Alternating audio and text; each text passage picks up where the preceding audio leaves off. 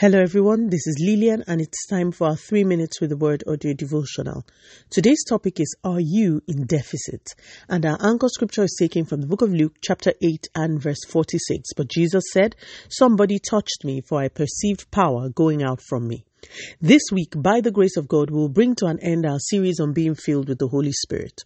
In the very first episode of the series, I spoke about Ephesians 5:18 being written originally in the present continuous terms, with us as believers being admonished to ever be filled with the Holy Spirit.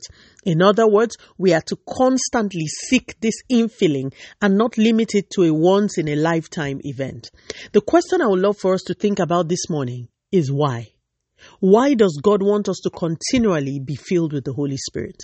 We know God is meticulous and strategic, so we know this isn't just a baseless instruction. Why does God admonish us to ever be filled?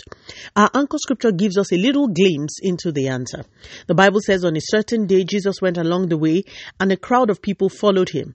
A woman who had a serious medical condition touched the hem of his garments, got healed. Jesus stopped his procession and said, "Who touched me?" Someone touched me because I perceived power going out of me.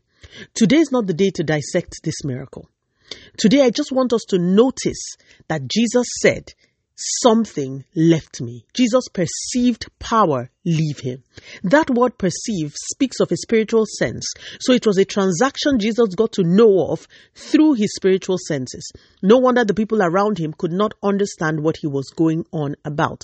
They could not physically discern what he was speaking about. What does this have to do with you and I and being filled with the Holy Spirit?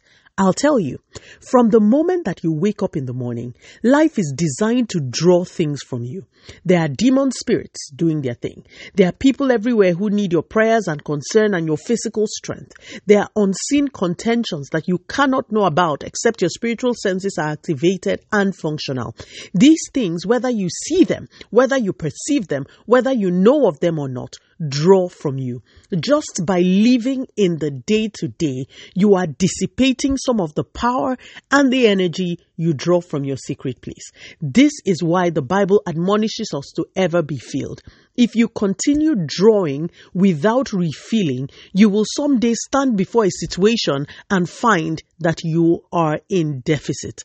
No wonder the Bible tells us in Proverbs 24:10 that it is possible for a person's strength to fail in the day of adversity. No wonder the Bible also says, sufficient in a day are the troubles. Jesus knew this secret, so he went away daily, away from the crowds to recharge and reconnect with his Father God. The charge to ever be filled is for our own good, my dear brother and my dear sister. The one who is ever filled cannot suffer burnout. He is reinvigorated daily. He is re-empowered daily. Do not run into deficit. Be filled daily. Let us pray. Father, in the name of Jesus, thank you so much for your word. Please continue to take all the glory, Almighty God. In Jesus' mighty name, we have prayed. Speak to you again soon if you are blessed. Please drop me a line on audiodevotional@yahoo.com or on our website at www.3minutesaudiodevotional.com. You could also follow us on Facebook, Instagram, YouTube, and Twitter at 3 Minutes Audio Devotional. Remember, wrapped up in God's word is all you need for your change to come. Love you and bye.